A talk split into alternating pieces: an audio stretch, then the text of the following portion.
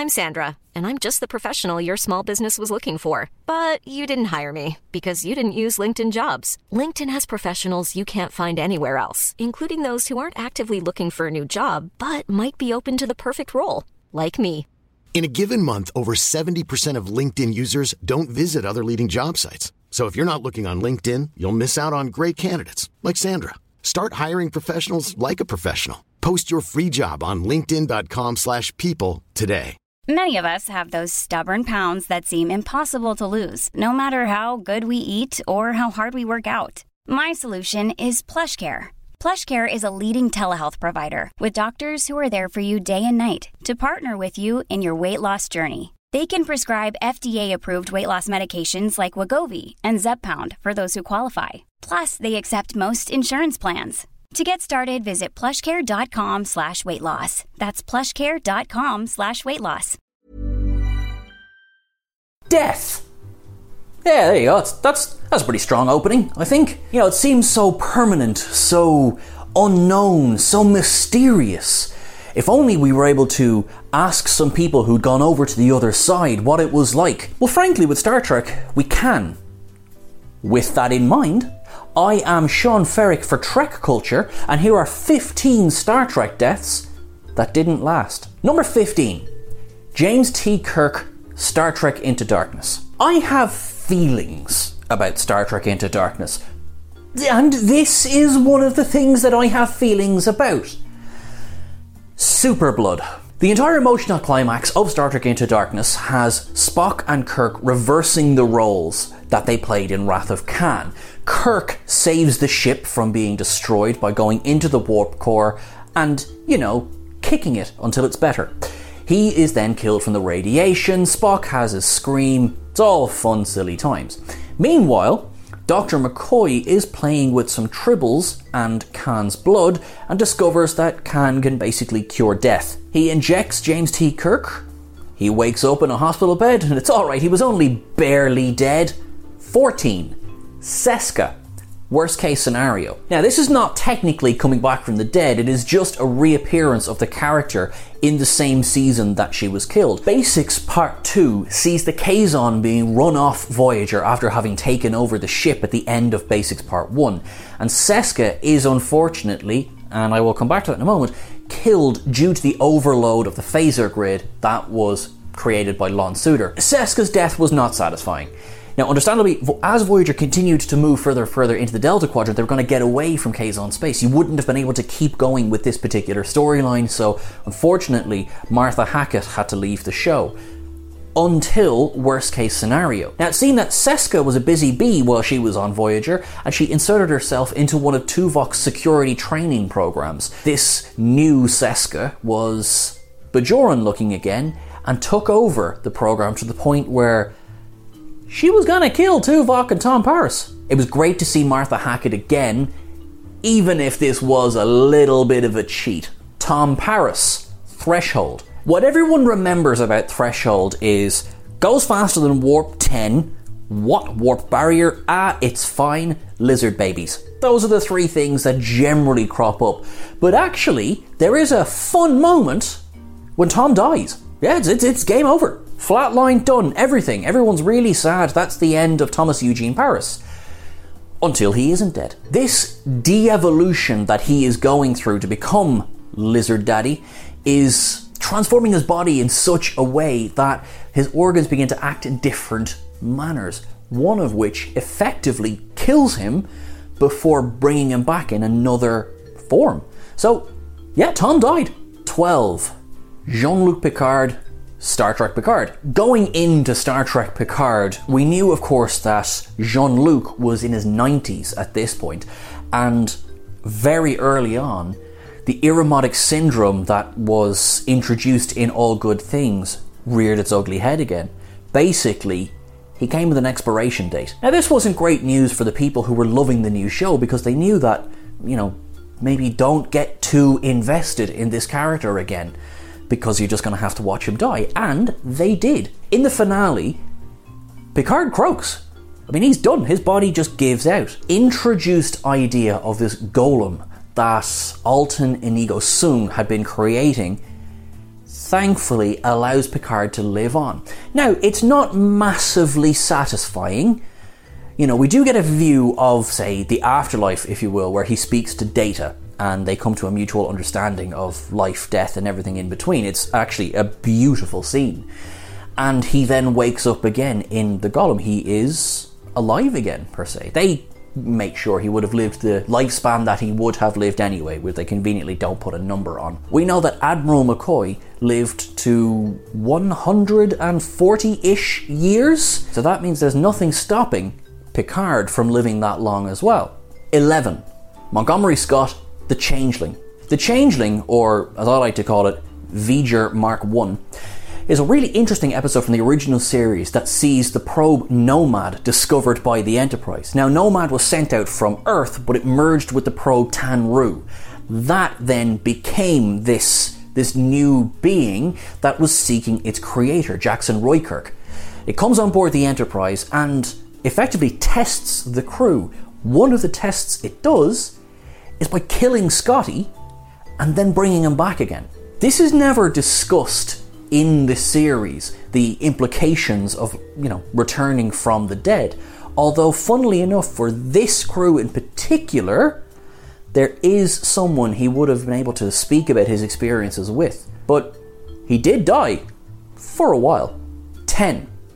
Worf, Hide and Q, and Ethics. In Hide and Q, Q puts the bridge crew of the Enterprise D through war games for his own amusement, and also to test Riker, who he'd given Q continuum powers to. Now, as part of this, Worf is stabbed with a bayonet by the creatures that Q has created. It does, it kills him and puts him down. Now, like a good Klingon, he pops right back up again. Now, later on in Star Trek The Next Generation, Worf's spine is crushed by falling luggage, for want of a better word, really, falling cargo containers. He wants to die. He doesn't want to live as a paraplegic, which is effectively what's facing him. Now, thankfully, an experimental surgery is used to fix his spine, but yeah, he he flatlines for a bit. A lot of people die in this show. Nine, and potentially the one you were expecting the most, Spock, Star Trek II The Wrath of Khan. This is the other crew member that I spoke about when we were talking about Scotty's death and rebirth. Spock is the ultimate death and rebirth in Star Trek. He goes out like a hero saving the crew of the Enterprise by repairing the warp drive so that they can nope out of there before the Genesis torpedo explodes. This unfortunately kills his body, but thankfully his mind is transferred to McCoy, Katra is pushed over. Now, the entire search for Spock is about putting these two things back together again, which is actually a really good film. It's really enjoyable. This would be the go to story, really, if people were talking about death and rebirth in Star Trek. Now, there's a gag in Star Trek 4 The Voyage Home in which McCoy asks Spock what it was like. Spock answers, without a comparative frame of reference, it would be un- impossible to discuss this. To which McCoy goes, You're saying I have to die to discuss death? And Spock changes the subject. But one wonders, did he ever speak to Scotty? 8. Trip Tucker, these are the voyages. I hate this. I'm sorry. I'm sorry. These are the voyages. Yes, there, there decisions were made, they were not great. But also, the pacing of the episode is very strange because they have this big shock death of Trip, who then appears moments later as a hologram, of course. Well, they're all holograms in this episode. It was supposed to be a poignant ending to the character, but honestly, it just sort of looked like they put the scenes in out of order. To be fair, in a way, because I have so much hate for just the idea of them killing off Trip for cause. I don't really think there was a way of portraying this well for me. God, I hate this episode. 7. Tasha Yar yesterday's Enterprise. Tasha was both memorably and ignobly killed in Skin of Evil in season one. Armus extends an arm and she's just effectively wiped out of not existence, but her spirit is just pushed out of her body. It's a downbeat, disappointing ending for the character. Now, while Tasha didn't get an awful lot to do in season one, arguably, did anyone? You know, had she been able to stay on with the show, I'm sure we would talk about her in the same breath that we talk about Riker and Worf today. Thankfully, in season three, The episode Yesterday's Enterprise brought the crew of the Enterprise C forward in time, which creates a time paradox, which means the Klingons are no longer allies, which puts Tasha back on the bridge of the Enterprise D. It is the send off that she deserved. Denise Crosby is never better as Tasha Yar. She is a character we actually root for. And then this knowledge that she's not making it out of this episode alive, there's more of a reason to care than perhaps we did back in season one. Now, it is a fantastic way of offering the character a proper send off, something that Picard managed to do for Data as well. 6. Kirk. Amok Time, The Enterprise Incident, and Star Trek Generations. In Amok Time, Spock thinks he's killed his best friend. He's going to turn himself into the authorities. He is absolutely out of Starfleet. That's the end of it. All because he couldn't control his raging hormones. Fair enough, it's worse when you're a Vulcan. On the same breath, when Kirk turns around and says, Actually, I'm good, mate, Spock has a genuine, heartfelt smile and a laugh. It is one of the best moments of the original series and one of the best Spock moments of them all. Later on, then, in the third season, Spock and Kirk are again involved in a death. Spock performs the Vulcan death grip on Kirk on the Romulan ship to, you know, kill him so that the Romulans leave him be. It's a fake out. But of course, the infamous one is, of course, Star Trek Generations. On the Enterprise B, Kirk is swept into the Nexus when an energy tendril captures the edge of the Enterprise B's engineering hull. Deck 15, Section 21 Alpha. They don't know that he's just been pulled into this nexus in time. He is chopping wood at his cabin as Captain Picard walks up to him. It is probably the best scene of the film, just the two captains getting to know each other. Generations gets a lot of hate, but that scene is fairly perfect. Now, unfortunately, just a few minutes later, he goes up against Soran and actually dies this time. As it stands, that's the end of Kirk, right? And from what Shatner is saying on social media, probably is going to be the last time that Kirk appears live action anyway. 5.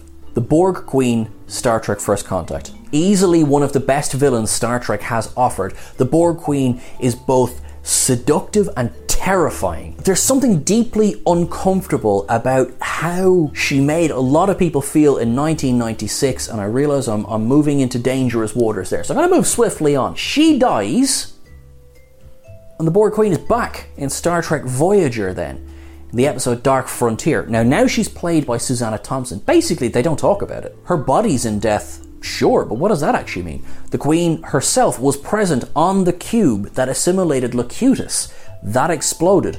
Should she not be dead?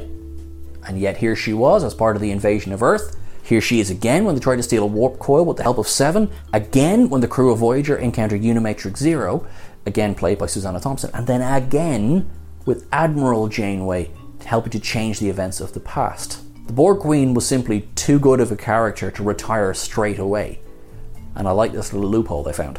4. Weyoun. Pick one. Jeffrey Combs. It's, it's Jeffrey Combs.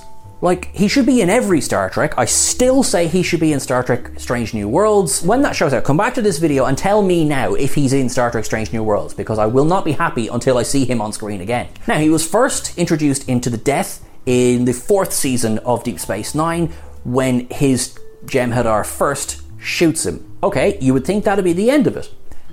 No. Ties of Blood and Water, Weyoun is back, and they explain that all of the Vorta are clones, which helps in negotiations because you just kill the negotiator, you send another one in. Now, clearly, this was just a ruse to get Jeffrey Combs back to be Weyoun again, and I am so on board. It also let them play with it a little bit.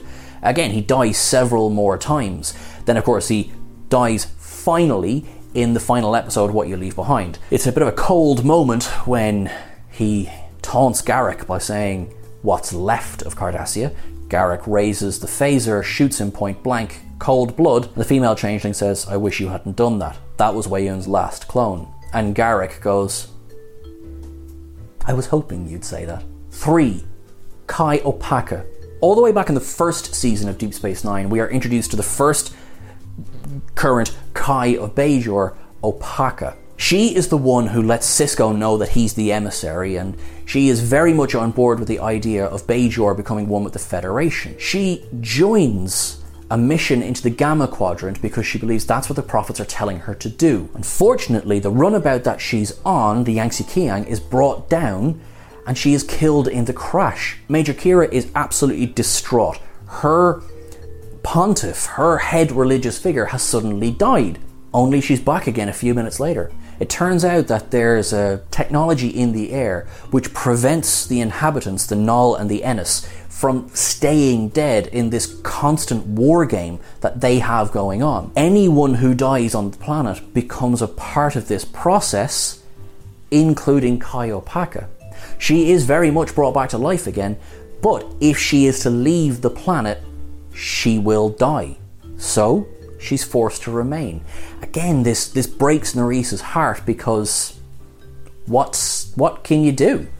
Remove her, she dies. Leave her there, you'll never see her again. However, it does speak to the religious leader that she takes this as an assignment from the prophets. This is what she's meant to do. She's going to stay and attempt to preach peace to these people. Battle Lines is a surprisingly good episode for an early DS9 series. 2. Miles O'Brien, Visionary.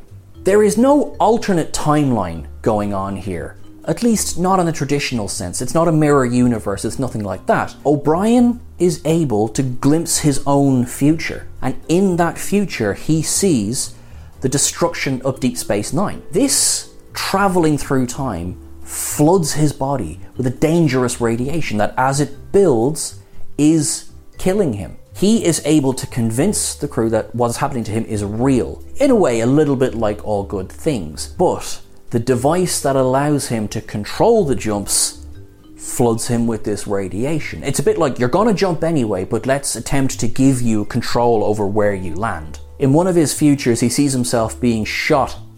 There's a phaser installed in a section that he's working in, and he's killed. Now, because he sees this, he manages to avoid this. But the radiation that saves his life technically also kills him but he's able to give the device to an earlier version of himself, which then saves that O'Brien's life. So O'Brien never actually died. The station wasn't destroyed, and I think we're cool. He did die, so that he wouldn't die. Number one, Harry Kim Deadlock. The Harry Kim that met Quark on Deep Space Nine that we followed through the first season and most of the second season of Voyager is dead. The ship is caught and then rocked with these destructive forces that effectively start to tear the ship apart, and he is unlucky enough to be in a Jefferies tube just as the bulkhead in front of him is ripped away, and B'Elanna Torres gets to watch Harry get sucked out into space. The official Harry Kim is dead. Luckily for us, for fans of Garrett Wang, another Harry Kim from a duplicate Voyager that was attempting to exist in the same pocket of space which was causing these disruptions, their Harry Kim was just fine. And he is able to travel from one Voyager to another when the other Voyager is overrun by the Vidians Basically, Janeway gives him an out because the two ships can't separate and they are stuck where they are.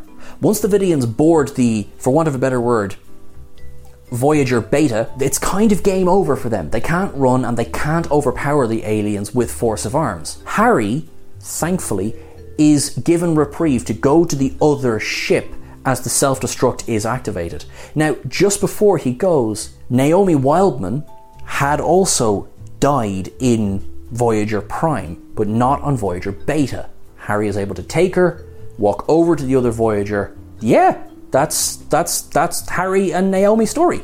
They're they're both from that universe and they're not. And you know, his Janeway isn't his Janeway, and all of his friends are dead, but they're they're not. Planning for your next trip? Elevate your travel style with Quince. Quince has all the jet setting essentials you'll want for your next getaway, like European linen, premium luggage options, buttery soft Italian leather bags, and so much more. and is all priced at 50 to 80% less than similar brands. Plus, Quince only works with factories that use safe and ethical manufacturing practices. Pack your bags with high-quality essentials you'll be wearing for vacations to come with Quince. Go to quince.com/pack for free shipping and 365-day returns. Planning for your next trip? Elevate your travel style with Quince. Quince has all the jet-setting essentials you'll want for your next getaway, like European linen, premium luggage options, buttery soft Italian leather bags, and so much more. And is all priced at 50 to 80% less than similar brands.